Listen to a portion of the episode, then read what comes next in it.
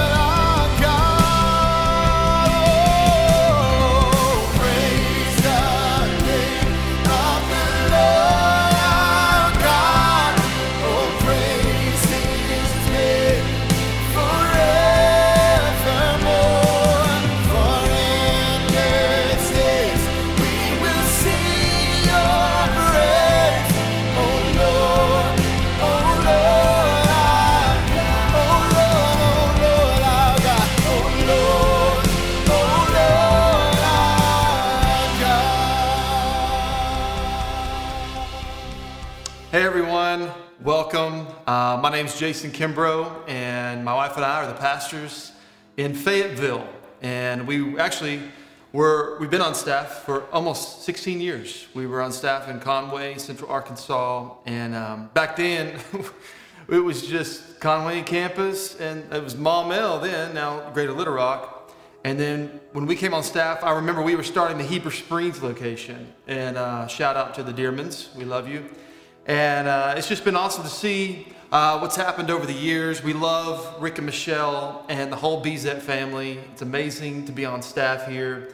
And um, we, we love the innocence of this church, the spirit of this church. I mean, keeping it simple, love God, love people, love life, and uh, I just love this church. Uh, we are going to jump into the Word. If you have a Bible, uh, you can turn to the book of Hebrews. uh, chapter 2. Uh, we're going to have verses on the screen as well. And uh, I would love for you to take notes. Uh, the Bible says that um, note takers will inherit the kingdom of God. And so we want you to, it's somewhere in Leviticus, I don't know. And uh, I'm just kidding. But I do love you, love you to take notes. Uh, whatever you take notes on, grab an iPad or a piece of paper, pen, whatever you'd like to take notes on. In fact, why don't you drop in the comments if you're a note taker, what are you taking notes on? Are you taking notes on a laptop? Is it a MacBook? A Dell maybe? Computer? I don't know if you're on an iPad or maybe a Microsoft, you know, Pro Surface 7. I don't even, I've never seen one. I've, I don't, I've yet to meet somebody uh, that has one. Maybe you're going old school, you know, journal, pen, whatever, your diary. I don't know. Let's take some notes, and um, we're going to be reading a few scriptures from the book of Hebrews. Um, also, a great name for a Christian coffee shop. I'm just saying. I'm full of great ideas. a little Jesus, a little coffee, also holy grounds. Just saying. Um, no one really knows the author of Hebrews. Um, some think it was the Apostle Paul, others think it was Luke, some think it was Apollo, some think it was Barnabas. None of the scholars really know. So, Hebrews was written to the Hebrew people, who are also known as the Jews, um, and they're becoming followers of Jesus. And here they are, they're standing on their new faith, uh, but at the same time, they're somewhat unsettled. They are, um, they believed in Jesus, their lives have been changed. Uh, many have lost family and, and friends, many have lost their businesses, uh, their, their jobs, um, they're facing persecution and the stress of everything, and many of them were looking at quitting their faith, bailing out, walking away, and some of them are moments away uh, from walking away from their faith. Um, just want to remind you that the Bible was not written to stable people. it was not written to perfect people. It was written to people like me and people like you, people that are in the struggle, okay? So Hebrews went to a group of people and they were struggling to hold on to the promises of God. And uh, I know that you can relate with that. If you can relate with the struggle, if you can relate with that, wave your hand in the air like you just don't care. And uh, some of you, you just wave at your smart TV, and that's fantastic. Hebrews 2, verse 1. Let's read this verse. We're just going to bounce around through the book of Hebrews a little bit. Chapter 2, verse 1. We must pay the most careful attention, therefore, to what we have heard, so that we do not drift away. So that we do not drift away. My wife and my kids love to go to the beach. I like the beach too. I like the mountains, but I like the beach. My wife is continually during this, you know, season being like, we got to go to the beach this summer. We got to go to the beach this summer. But when you go to the beach, you you go and you put yourself you know, you, in your, your family and you, you put all your stuff, you, you pick a spot in the sand and you put your chairs and your shovels and your ice chest and all that and you put it down. Then you go into the water and whatever. And you, you play around and you swim in the water and you watch out for sharks, whatever. And then 15 or 20 minutes can go by and you look up and you're like, where's my Yeti? You know, like you can't find your stuff. Where, where's all our stuff, you know? And without even knowing it, you've drifted. You've drifted. Your stuff didn't move, but you did. And sometimes we can drift away from God. We can drift away from the things of God. Here's a few thoughts about drifting. Jot these down if you're taking notes. Uh, drifting is deceptive. Drifting is deceptive. Like there's a current beneath the surface that you can't see. It's an undertow. It's uh, the pull of the drift is so silent, right? It's so silent and it goes unnoticed and it, it, it doesn't have an alarm that goes off. It's deceptive. Uh, just like you don't grab your boogie board at the beach and go out in the water and go, I'm gonna go drift. No one does that. It happens real silently. It's deceptive. Most people don't intentionally drift away from God. Drifting is also gradual. Drifting is gradual. It's seldom, it's, it's seldom just a sudden process. It happens inch by inch. It happens little by little, day by day. As, as time goes on, all of a sudden we find ourselves in a place where we feel spiritually dry We, we find ourselves in a place where we don't feel connected to God or God's people. We don't feel close to the Lord. We, we don't have strength. It happens gradually. It's like spiritual erosion. Erosion is slow, steady, it's silent, it's secret, it's subtle. It happens over time. The definition uh, of erosion is the gradual destruction of something. Some drift away from God because of open rebellion towards, towards God, but often people drift because of neglect. It's the subtle influences in our life and our surroundings and that cause us to drift. So drifting is gradual. Also, drifting is easy. It's easy to drift. I don't know if you've ever been on a lazy river. They call it a lazy river, okay? Because it's easy to drift. It takes absolutely no effort. I mean, drifting may not always be intentional, but it's a lack of intentionality when we drift away from God. It's the path of least resistance. And it takes no output of energy. I was listening to a leadership podcast the other day and it said, uh, it wasn't talking about our faith, but it, he just, this man said, no one ever drifts into success. And I think it's true. We can apply that to our spiritual lives. Uh, none of us, we don't drift into being strong in the Lord. We have to be intentional. Drifting is, is easy. In fact, all that's necessary for uh, us to drift away from God is to do nothing. If we do nothing, we will probably drift. And the riptide of culture will, will, will pull us away. And uh, in fact, if you've been serving God for a while, you've probably had to resist the urge to drift. You've probably had to make extreme efforts to go, you know, I'm not going to let myself drift away from God. So maybe that's where you find yourself today. Maybe you find yourself in a place where you feel spiritually dry. You've maybe drifted away from the Word. You've drifted away from some things in your life. I mean, maybe going without church and, and it's just, it's been hard for you. Maybe you find yourself, you've drifted away from God. And so the good news is that you've never drifted too far. God can always bring you back. God can always restore you. In just a second, His grace can come into your life and you can be restored to God. And um, but take a look at this uh, another scripture, Hebrews 6, uh, verse 18 and 19 says this. Therefore, we who have fled to Him for refuge can have great confidence. Great, we need confidence in our walk with God as we hold on to the hope that lies before us. This hope is a strong and trustworthy anchor for our souls. I love the illustration of an anchor. Uh, the anchor has been an emblem of hope uh, and safety for a long time. Um, believers' tombs dating back uh, even as far as the end of the first century, they frequently displayed anchors alongside messages of hope on their tombs. There's been discoveries, about 70 examples of these kinds of messages just in one cemetery alone. It's, it's a nautical emblem. It's, it's, it's a powerful illustration, a powerful uh, metaphor. Now, I love fishing. Um, fishing is biblical. Uh, I tell my wife all the time, it's in the Bible. Let me go fishing. Uh, don't know where that shopping scripture is, but what you know, whatever. uh, so when you're fishing from a boat, you, you, can often you can use an anchor that will keep the boat in place, because the boat has a tendency to drift based on its surrounding, the wind, the water, the current, all those things. You'll drift, but without an anchor, we will drift away from God. We need an anchor. We need to be anchored to God's hope, God's truth. God's anchor is immovable, it's stable, it's secure, it's firm, it's timeless. So when things are happening around us, we still have hope.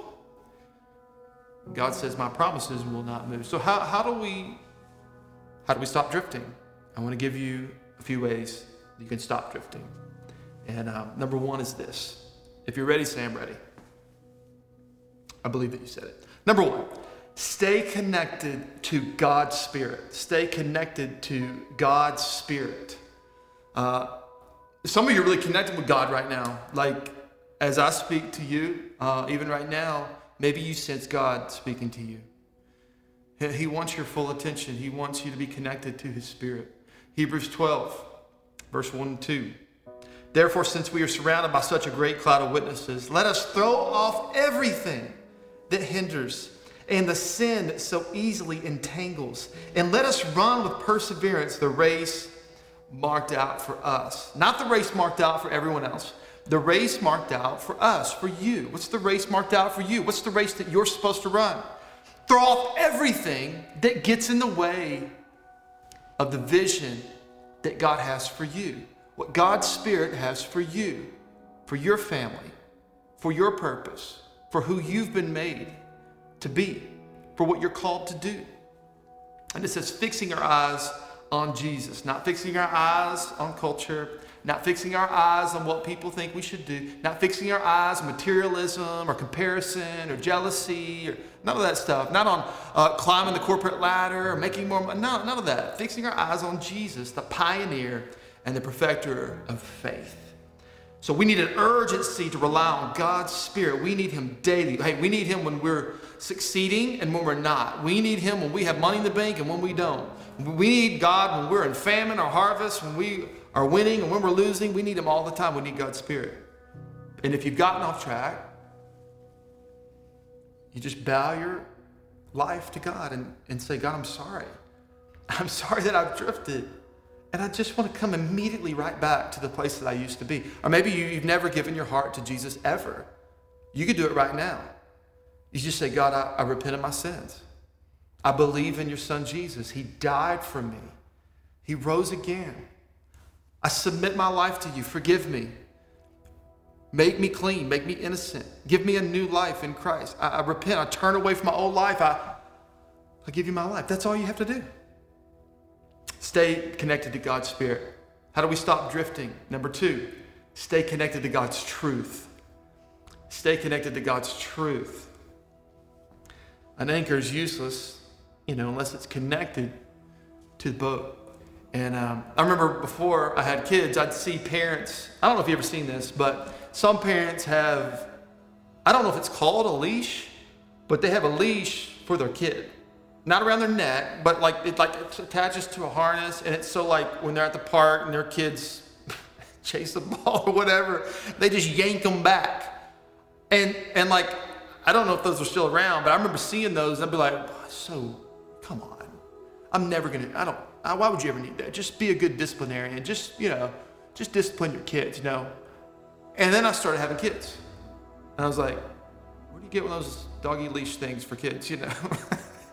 because everyone's an expert in parenting until you actually start having kids, right? You know who you are. So, uh, culture will shift, but will you? Will you stay connected to God's truth? When the lies come, will you will you stay connected? Will you believe the lies, or will you believe God's truth? Emotions, emotions will fade. Uh, moods will swing, right? Uh, what's your hope in? Circumstances all around us can be crazy. But will your faith be crazy? As things become unstable around us, will, will your faith be unstable? We have to stay connected to God's truth. Uh, chapter 4, Hebrews chapter 4, verse 12, one of my favorite scriptures says this For the word of God is alive and active. It means it's not dead, it's alive, it's active, it's sharper than any double edged sword. A double edged sword has two sharp edges, so it can cut in two different directions even it penetrates even to dividing soul and spirit joints and marrow. It judges the thoughts and attitudes of the heart. What does that mean? It means sometimes we think we're reading the bible it's actually reading us. And it has the ability to divide between soul and spirit. Our soul is where our mind our will our emotions our moods our opinions are right? But god's spirit our god's spirit is where god's heart is. We always want to do what god's spirit is even if we don't want to. Even if uh, we don't always like to hear what God's Spirit has to say, we know it's best for us. So the Word of God, it penetrates, it divides between soul and spirit. It shows us what's God, what's us, what's uh, what's supernatural in regard, um, in contrast to what's natural, right? What is us and what is God? Joints and marrow. A joint is on the outside of your bones. Marrow is the core of our bones. And the Word of God slices and dices what we think and what we feel, and, it divides it into what God thinks and what God feels. We need to stay connected to God's truth. It judges the thoughts and attitudes of the heart. Number three, stay connected to God's church. Stay connected to God's church. Our the campus pastors every year we go out and we do like a lake day and we hang out on the lake and we were on this boat. I think it was a year or two ago and our anchor got hung up on some trees or something and we couldn't get it loose, so we had to had to cut the anchor. And you know, a lot of times when people drift, they isolate themselves. We got to stay connected to the church. I'm really proud of the way that our church has stayed connected, the way that you've engaged online, the way that you've participated on social media, the way that you've called each other, checked in with one another, texted each other, the way that you've continued to serve and give. And that's the church. Our physical locations have been kind of shut down, but the church is far from shut down. The church is alive. The church is doing great things. It's amazing. We have to stay connected. Hebrews 10. We'll close with this. Verse 24 and 25 says, Let us consider how we may spur one another on toward love and good deeds, not giving up meeting together as some are in the habit of doing, but encouraging one another, and all the more as you see the day approaching. The day when Jesus will come back, and there will be that day. But until then, let's not drift. Let's stay connected to God's church. Stay connected to one another. Reach out to somebody. It could keep you from drifting. Remember, we can all drift if we don't do something. We have to be intentional. So if this is you today, I want to pray for you, first of all. But if this is you today, what I want you to do is wherever you're at, unless you're in a car driving, I, I want you to just bow your head and close your eyes. I want to pray over you. And I'm just going to pray that God helps you wherever you're at, that He helps you stay connected to Him and that we will not drift away. God, we thank you for your Holy Spirit that speaks to us. I pray that those that are have found themselves maybe farther away from you than they want to. Maybe they've drifted a little bit. Maybe some are even in a place they don't know how to get back. This is where you come in, God. We can do nothing without you. We don't want to do anything in our own strength. So we just come before you and we just say, God, I pray that you would help us. We want to be close to you. We don't want to drift. So this is our intentional effort right now. Everyone who hears me now, everyone who, at the sound of my voice, if this resonates with you, I just want you to say, God, I'm sorry that I've drifted. And I'm coming back. And I want to be close to you. I'm putting my foot down. I'm, I'm putting my, my faith in you.